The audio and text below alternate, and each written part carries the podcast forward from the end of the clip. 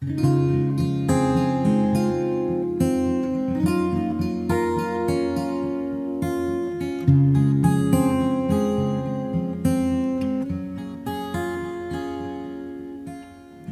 日看不见的人，裹着厚重外衣游荡着。医学可能它是一座永无止境的一座山峰，就是一开始可能是技术上的完善，接下来可能是科技上的创新，再接下来可能就是人文上的领悟了。写了一个标语啊，我们就是我们的意义，自己救赎自己的灵魂。我们救治患者，同时我们也帮助自己。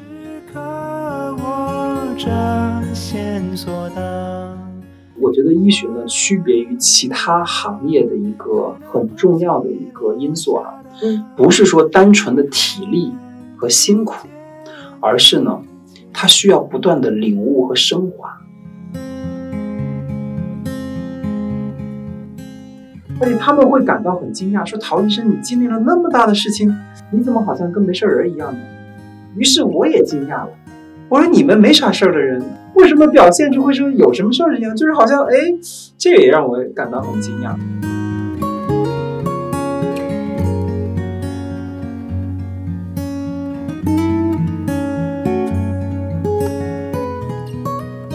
Hello，各位听众朋友们，各位观众朋友们，大家好，欢迎来到今天的围炉 Talk，我是主持人小瑞。那今天我们节目呢，做客的嘉宾是来自北京朝阳医院眼科的主任医师陶勇医生，我们先欢迎一下陶医生。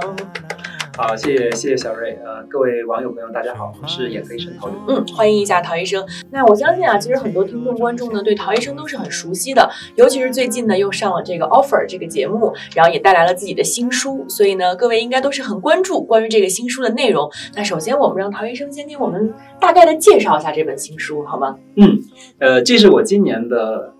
应该来说人文类吧，非专业类的这种的书，自造。呃，去年我出了一本叫目光《对对，《目光》如果说是我的随笔，体现了我自己作为一个医生的对善恶、人生、呃生死等等思考的话，自造呢，我想更多的是它的姐姐篇，还不是姐妹篇，是姐姐。姐姐篇，因为我觉得升华了。对我觉得在这本书里头呢，我更想提的是一些方法和工具书。嗯因为今年呢，我参加了很多的高校的巡讲，呃，也包括呢医学院校，像北医、首医，还有同济医科大学、清华医学院等等，就是还有一些非医科类学呃学校的这些巡讲，就是让我感到有一些意外的啊。嗯，是什么呢？是这些天之骄子们，他们表现出来对自己人生和未来之路的一些迷茫和困惑。很焦虑是吗？，对他们对当下的自己呢，会多多少少有一些不太接纳，而且他们会感到很惊讶，说：“陶医生，你经历了那么大的事情，你怎么好像跟没事人一样呢？”于是我也惊讶了，我说：“你们没啥事儿的人，为什怎么这么焦虑呢对，为什么表现出会说有什么事儿一样？就是好像哎，这也让我感到很惊讶。所以，于是呢，我就也沉下心来，也想了想，那把我自己呢做医生的这些年遇到的一些故事，和我在这中间汲取到的一些能量，给它写下来了，叫自造。什么自造呢？自造幸福观，啊自造人生观。原来是这个意思，所以各位，您可以在这本书里面，首先呢是看到很多有意思的故事，同时呢，陶医生也会把这些故事带给他的感受，然后传递给更多的年轻人。我非常的期待，好好的拜读一下。那好，这本呢就是自造。今天我们也会聊很多关于这个书的内容，但一开始呢，我觉得逮到了您啊，用“逮”这个字儿，为什么呢？这么专业的眼科医生，我先问问一些就是专业性的内容，因为平时挂这个号也不好挂，是吧？我先来问点大家特别关心的啊，比如说现在很多年轻人，我们看电视啊，或者看手机，或者戴隐形眼镜，可能会容易造成眼睛的疲劳。那如果说我们要想让眼睛有一个更好的状态，生活里有一些什么可以注意的方面吗？嗯，就是我们现在啊，就是眼睛啊，真的是看手机、电脑、Pad，嗯，太多了。就是过去我们常常会说，嗯，年纪大了，好像十八岁以后就眼睛不怎么近视。但现在我们发现，其实四五十岁的人近视度数也可以增加。是，为什么？就用眼负荷太大了。嗯就我先呢想给大家介绍一下，就是眼睛它之所以会疲劳的一个原因是什么？就我不知道大家平时，尤其是小瑞啊，咱们平时打不打羽毛球，或者是运动？蛮少的，蛮 少蛮少的。但一定会有这样一个体验啊，就是如果你好久没有打羽毛球，你去跟人打那么一两个小时，第二天胳膊都抬不起来，对，会很酸，会很酸。因为肌肉它在频繁的挥拍儿、挥拍儿，你这些肌肉里面它大量的消耗能量，那于是会产生什么呢？很多的代谢产物，很乳酸、对，肌酸这些废物呢就堆在你的肌肉里边，所以我们如果是去泡个热水澡，会觉得舒服很多，对吧？对对对，因为热会产生大量的这个循环加速，于是呢，这些代谢产物呢就从肌肉里头被排出去了，嗯。于是放松多了，舒服多了。那我们眼睛也一样眼睛一样啊，眼睛如果持续的看书、看 pad、看电脑，它里面也有一块肌肉叫做睫状肌，睫状这个肌肉呢在不停的收缩，不停的收缩。那你想，我们一看看一个小时、两个小时、三个小时，这个肌肉那受不了了，它不能酸吗？所以好多人会觉得，哎，看着看着书就眼睛都不想睁了。而且我有的时候会流眼泪。对对对，而且呢，时间一长的话，近视度数就增加，因为这块这块肌肉僵硬，嗯，所以呢，我们就容易疲劳。还有一种病呢，叫视频终端综合症。视频中你一直看电脑、看电视、看 pad 的时候，你眨眼的次数会减少，所以眼表的泪液挥发的就快了，所以就眼睛干涩。你想，里面的肌肉也酸，外面的泪液也少，你可不里外里就难受了吗？所以，想要让眼睛更放松、更不那么疲劳，得要首先有一个很好的用眼习惯。嗯，我们在这里头呢，推荐叫二十二十二十法则。哎，怎么说？不是说不看电脑、不看手机，你可以看，但是每看二十分钟屏幕的时候，向外面看一看，看多远呢？看六英尺，看二十英尺，也就是六米远处。嗯，然后呢，看多久呢？看二十秒钟。二十秒钟对啊，所以是二十二十十二十法则。这样的话呢，哎，我们又可以回来接着看，因为只要你中间有一个休息，他的眼睛就没有那么疲劳。让他放空一下。对对，那如果说晚上睡觉我们戴上那种热一点的眼罩有用吗？有用有用，因为热敷就会让我们的眼睛的局部的肌肉，像我们眼轮匝肌，哎，一放松之后呢，哎，它就相对来说血液循环加速，嗯，代谢产物就是走了，它就会更放松。而且呢，眼睛里头的睫状肌，它也通过热敷也可以加速血液循环。OK，这也是一个方法。好的，那我这有一个，我感觉就是提起来就是不是什么对的方法，但是还想确认一下，因为之前不是说看绿色会很好吗？嗯然后我就记得我的研究生室友有一个女孩，她特别有趣，嗯，她就是无法停止自己看电脑，她最后干脆把桌面换成了绿色，然后看剧看一会儿之后关掉那个窗口，开始看她的屏幕。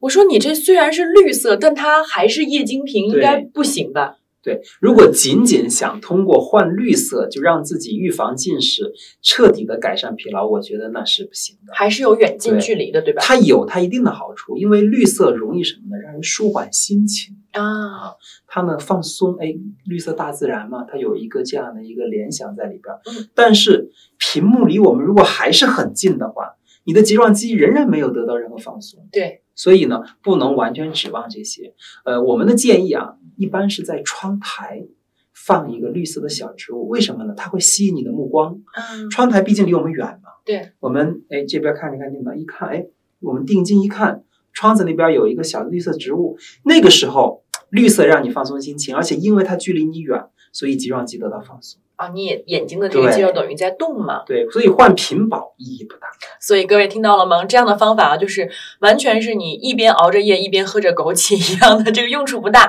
所以还是听一下咱们陶老师说的这个二十二十二十的法则，我觉得很棒。I'm gonna close my eyes. I'm gonna dream a while. I just wanna know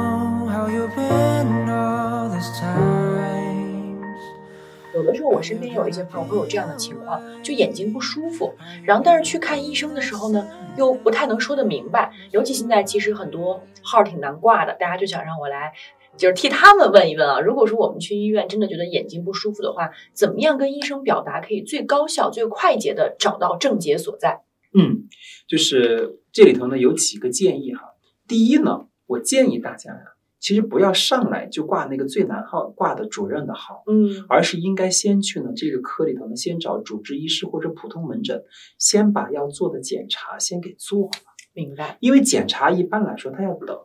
你没有必要说挂完主任好不容易费劲，主任说开一个检查，你去做完检查吧，又过一个礼拜，你又得再但是你挂一遍如果不做这个检查，主任也没办法。对对，所以先去找普通门诊，先把必要的检查先给做了，嗯做齐这些，再找主任挂号，这是第一。第二的话呢，因为有些患者啊他是慢性疾病，他其实有好多次的资料，我建议你呢先做一个功课，先按时间的先后把这些分门别类别好了。因为常常我们会看，有时候患者呢，两年前的资料跟现在的又活到一起，其实他那个日期啊，就有时候容易混淆了。嗯大夫在有限的时间内呢，他就没有一个线索啊，就不知道你这个病到底是怎么复发的一个规律。对，还有第三的话呢，该填的信息建议患者呢还是要填好，像我们的病历本上，嗯都会有性别、年龄以及用药有没有过敏。过敏史，我们常常患者呢，有时候可能也不注意，那个病历本上空的，什么都没有。那医生呢还得来问你，那你有没有过敏史啊？多大岁数啊？其实你一目了然给他写好了，其实能节省时间，能让他把更多的精力搁在分析你的病情上面。对对对对对，此外的话呢，我觉得在这个医患的沟通上面啊，因为咱们时间很短嘛，嗯就有效的这种的提问也是很关键的。就患者常常呢特别喜欢什么呢？刨根问底儿，特别喜欢知道为什么，但是其实解释为什么有时候很难。为什么患者没有医学背景？对你没有这个基础的知识，对那医生呢想给你解释的特别明了的话呢，很难。那所以我觉得比知道为什么更重要的是怎么办。嗯，所以我觉得把有限的时间更多的留给我应该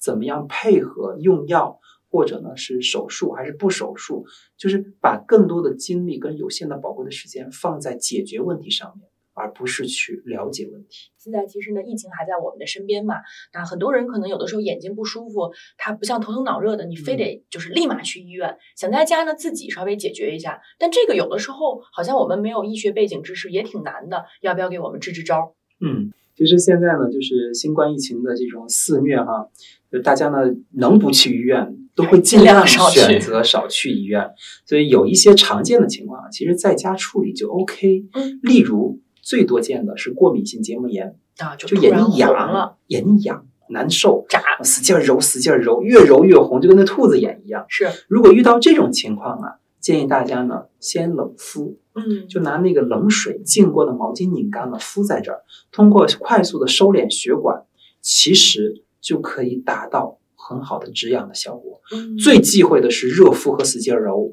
这是一个家庭处理的这个常识。我以前真不知道，我老热敷，今天学到了。嗯，那此外的话呢，其实抗过敏的眼药水呢，有很多呢是可以直接药店配送的，嗯它不一定就非得要去一趟医院。如果你很明确的你有过敏史的，那此外的话，你可能还有流清水鼻涕、打喷嚏这些过敏性鼻炎，就是其他相关的器官的症状，其实你是有可能是可以通过网上的一些，因为我们现在有很多网上药店嘛，对，软件。就网上的这种的问诊诊询，让他给你开抗过敏药，其实你就有可能可以自己在家得到很好的控制。对，而且我一般在家都是常备那个左氧氟沙星的那个滴液的，有的时候不舒服滴两滴儿，可能第二天就没事儿了。但是这个并不能，哦，并不能啊。这个病是过敏的，它不是抗生素。对，如果我们的眼睛呢不小心进了脏东西，嗯，那像有眼角呢有那种黄白色的那种分泌物，嗯那这个时候提示可能细菌感染，我们可以用氧氟沙星的眼药水来滴。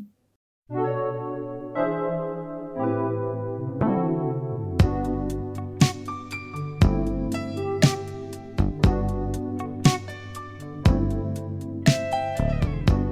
下面这个问题要来聊一聊，我想很多网友都非常关注的，就是这个 offer 的新的这一季，然后您也是作为这个观察室嘉宾出现了。我看了好几期，我觉得好像经常能在您的眼中看到一些目光追随着他们的故事，是不是想到了曾经的自己啊？是没错，其实我自己看着这几个医学生在那里，就是从青涩到逐渐逐渐的成长和成熟啊，我真的能够想起我自己原来就是刚刚踏入医院的那个时候的场景。我觉得他们很多方面做的比我要更棒，真的。他们其实他们在知识的这种广度和深度方面，其实我觉得一点儿也不亚于我，而且他们也有很好的机会，因为嗯他们所去实习的这家医院也是国内鼎鼎有名的大的三甲医院，有很好的教学传统，我也很羡慕他们。呃，如果说一定要给到他们一些建议的话啊，其实我是会建议他们要坚持。坚持下去，坚持，因为一开始啊，常常我们自己怀着一颗治病救人的一颗好心，嗯，但是因为我们的技术还不是那么的成熟，我们有可能会好心办坏事儿，有可能患者呢会也不信任，那有可能我们会遭受到一些委屈，但是我觉得过去就好了，就是一定会有这样的一个痛苦的一个培训期，呃，有这么一句话是这么说的：打破开水瓶的人，永远是打开水的人。所以有些事情你只要做，就有可能会犯错误。但是关键是，我们不要去跌倒。那像里面的这个医学生张恰，嗯，他一开始呢，大家好像会觉得他显得冰冷，但是呢，哎，通过老师的提醒和他自己细心的观察，他对患者也给出了更多的关心和关爱。是对，其实这就是一个很好的一个例子。我们都是在不断的成长的过程。那医学呢，它不仅是帮助患者治病救人里面的这个人。我觉得也包括我们自己，也同时也在救赎着我们自己。所以回到这个《自造》这本书里边啊，嗯我写了一个标语啊：我们就是我们的意义，自己救赎自己的灵魂。我们救治患者，同时我们也帮助自己。所以令人心动的 offer 呢，这期节目的话呢，我觉得我既是点评嘉宾，我觉得同时也是一次重温和学习。您可能真的对这些孩子们用了真情了，我刚刚感受到。所以我也想，就是对您的故事也比较好奇啊，很想问问，就是说，我们看节目也有这个心血管科呀、肝胆胰什么的，您当时为什么会选择眼科这个方向呢？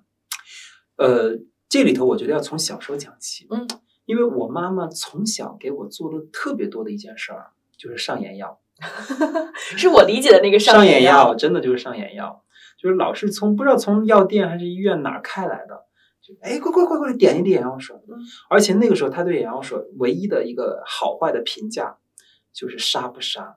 哦，如果很遮很很杀好眼药水，好的 有用，如果不杀不行。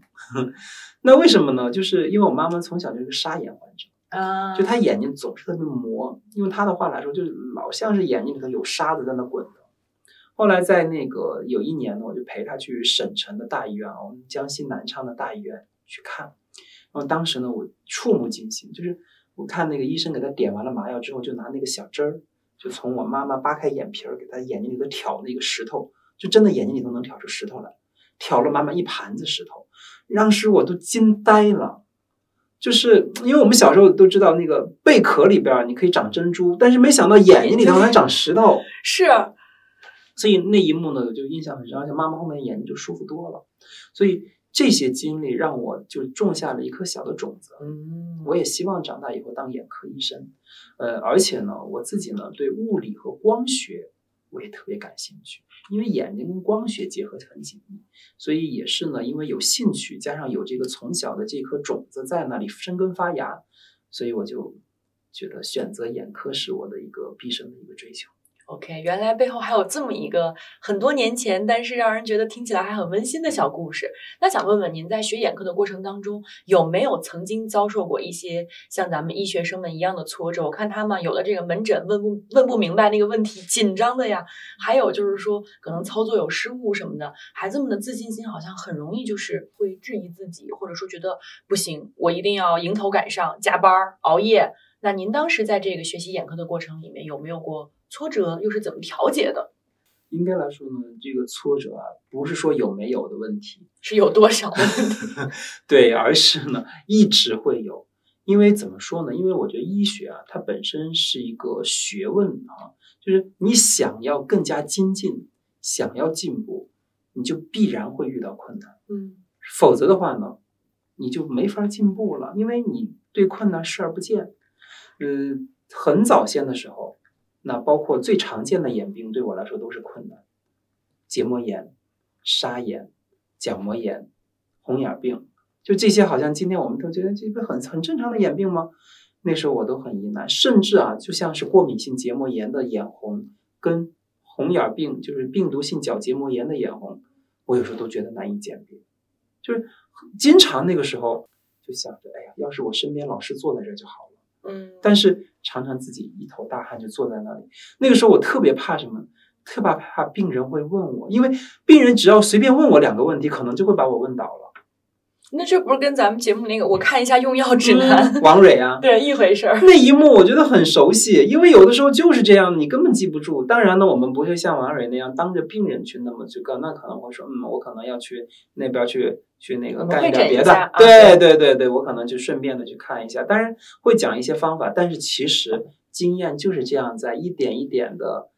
呃，过程压力当中对和这种的面对过程中去不断的排解、不断的成长的。那到后来当了主治医师之后，一般的常见眼病我是没问题了，但是复杂的眼病，像眼底病，还有像眼眶病、葡萄膜炎，那就又是新的难题了。那等到再当了主任医师之后，可能包括眼底病啊这些常见的糖尿病、视网膜病变、视网膜中央静脉阻塞、老年黄斑变性，OK 你也没问题，但是你于是会面临一个更新的挑战，在于很有可能你治疗的这个病，全世界谁也没有好办法。嗯，很有可能，因为你已经升到头了，你的职称已经升到头，而且那个时候只有你来处理别人转给你的棘手问题，你再也转不出去了。到这儿就完事儿了，非得解决不可。你就是硬着头皮，你也得上啊。是，所以那个时候就得借助科技手段了。嗯所以为什么后来呢？我研发了十年眼内液检测，因为后来我发现，像有很多的葡萄膜炎的患者，它的关键就在于能否能早期治疗、早期诊断。所以眼内液检测呢，它不是说等到我们眼睛看见你的病才诊断病，而是分子手段。嗯当那个分子的扩增，就像我们现在新冠的核酸检测一样，不等你有肺炎，哎，查一下咽拭子，哎，核酸阳性，就提前认为你是新冠病毒的感染者，因为分子检测嘛，阳性不阳性，它出先于你的症状。对它更早期，所以你就得开发更多新的手段。因为眼泪液检测本身呢，它也是一个很大的一个挑战，它在于眼睛里头可供于检测的量只有零点一毫升。啊，你要在这零点一毫升里面把可能致病的上万种的病原微生物给它鉴定出来，其实是很难的。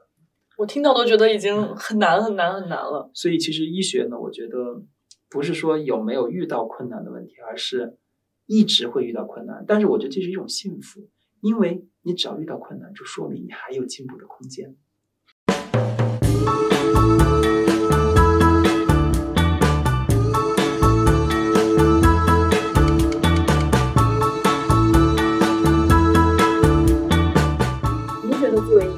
医学从业者来说，除了要有专业优秀以外，还需要具备哪些品质？像刚刚咱们说的那种勇敢的面对困难，或者一直执着的追求真理。除此之外，还有没有更多更多您觉得是应该具备的呢？嗯，呃，我觉得医学呢，区别于其他行业的一个很重要的一个因素啊，嗯，不是说单纯的体力和辛苦，而是呢，它需要不断的领悟和升华。就是因为为什么呢？因为我们医学的对象是人，人是有情感，他愿意交流，有复杂的心理变化的，而且每一个人背后都有故事。对对，呃，像我看的这个病啊，葡萄膜炎，它其实主要就是发生在那些营养条件差、生活压力大、经济情况不是很好的一些家庭容易多发。因为为什么呢？因为他们的生活规律呢就不太容易形成，他们很可能就是生物钟啊容易偏紊乱，而且呢，因为他们总是处于焦躁、压力之下，所以他的内分泌啊、各种免疫系统嗯有可能就不那么健全，所以就容易发生一些免疫性的疾病。就是我呢，只要有时间，其实除了给他们开药治疗以外，我常常会愿意跟他们聊天儿，因为有时候我会很惊讶，像那么穷的人得了那么重的病，为什么还能那么乐观？就是有一个很我保持了很多年的一个患者，他最困难的时候，跟他孩子都在北京，要住在地下通道里头，坚持看病，就是就是我常常就会去去想，跟他们比起来，我自己遭点打击算什么呢？因为本身经济上就不富裕，而且又得了那么严重的病，一家人可以不离不弃面对疾病，还保持乐观，而且更为让我觉得难能可贵的是，他们始终保持一颗感恩的心。嗯，就这个过程中，像我们医院的护士、医生，有时候经常就给他们家一个苹果，给他家小孩儿包点压岁钱，买一本书，就能得到他极大的一种感恩。就是有时候我们自己都觉得其实没帮他太多，但是他自己就会老念叨、老念叨、老觉得你帮他，就是这种感恩的始终感恩的这种的心，就会让你觉得特别难得。就于是双向照射之后，你就会觉得自己。应该如何修正自己的言行，和应该修正自己如何看待人生和看待他人、看待世界的这些观点。所以，这就是我想说的：医学可能它是一座永无止境的一座山峰。就是一开始可能是技术上的完善啊，技术上的熟练；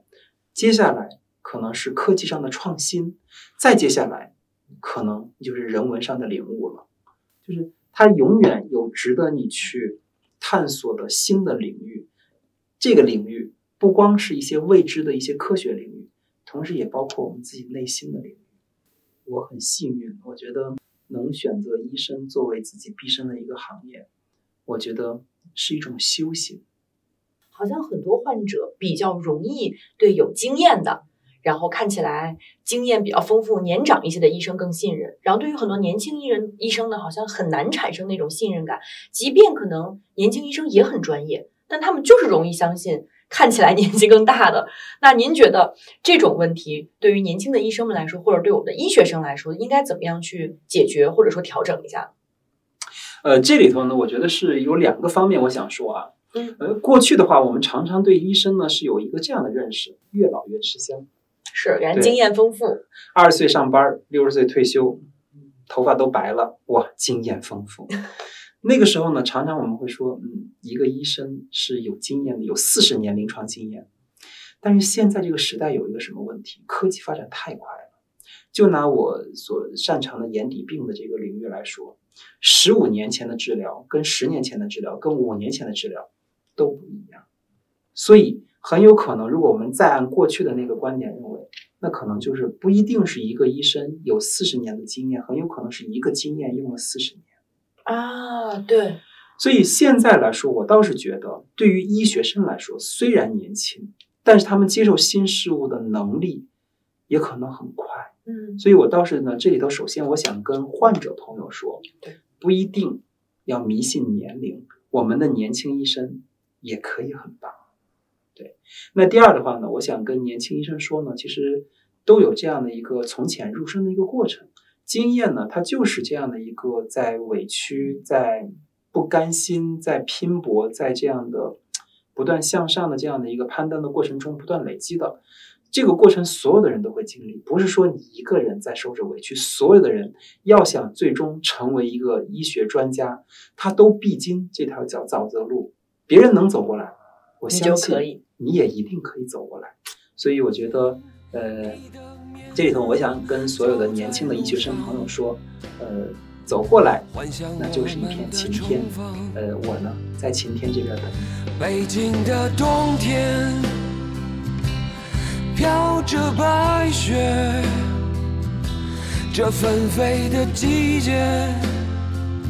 让我无法拒绝。想你的冬天，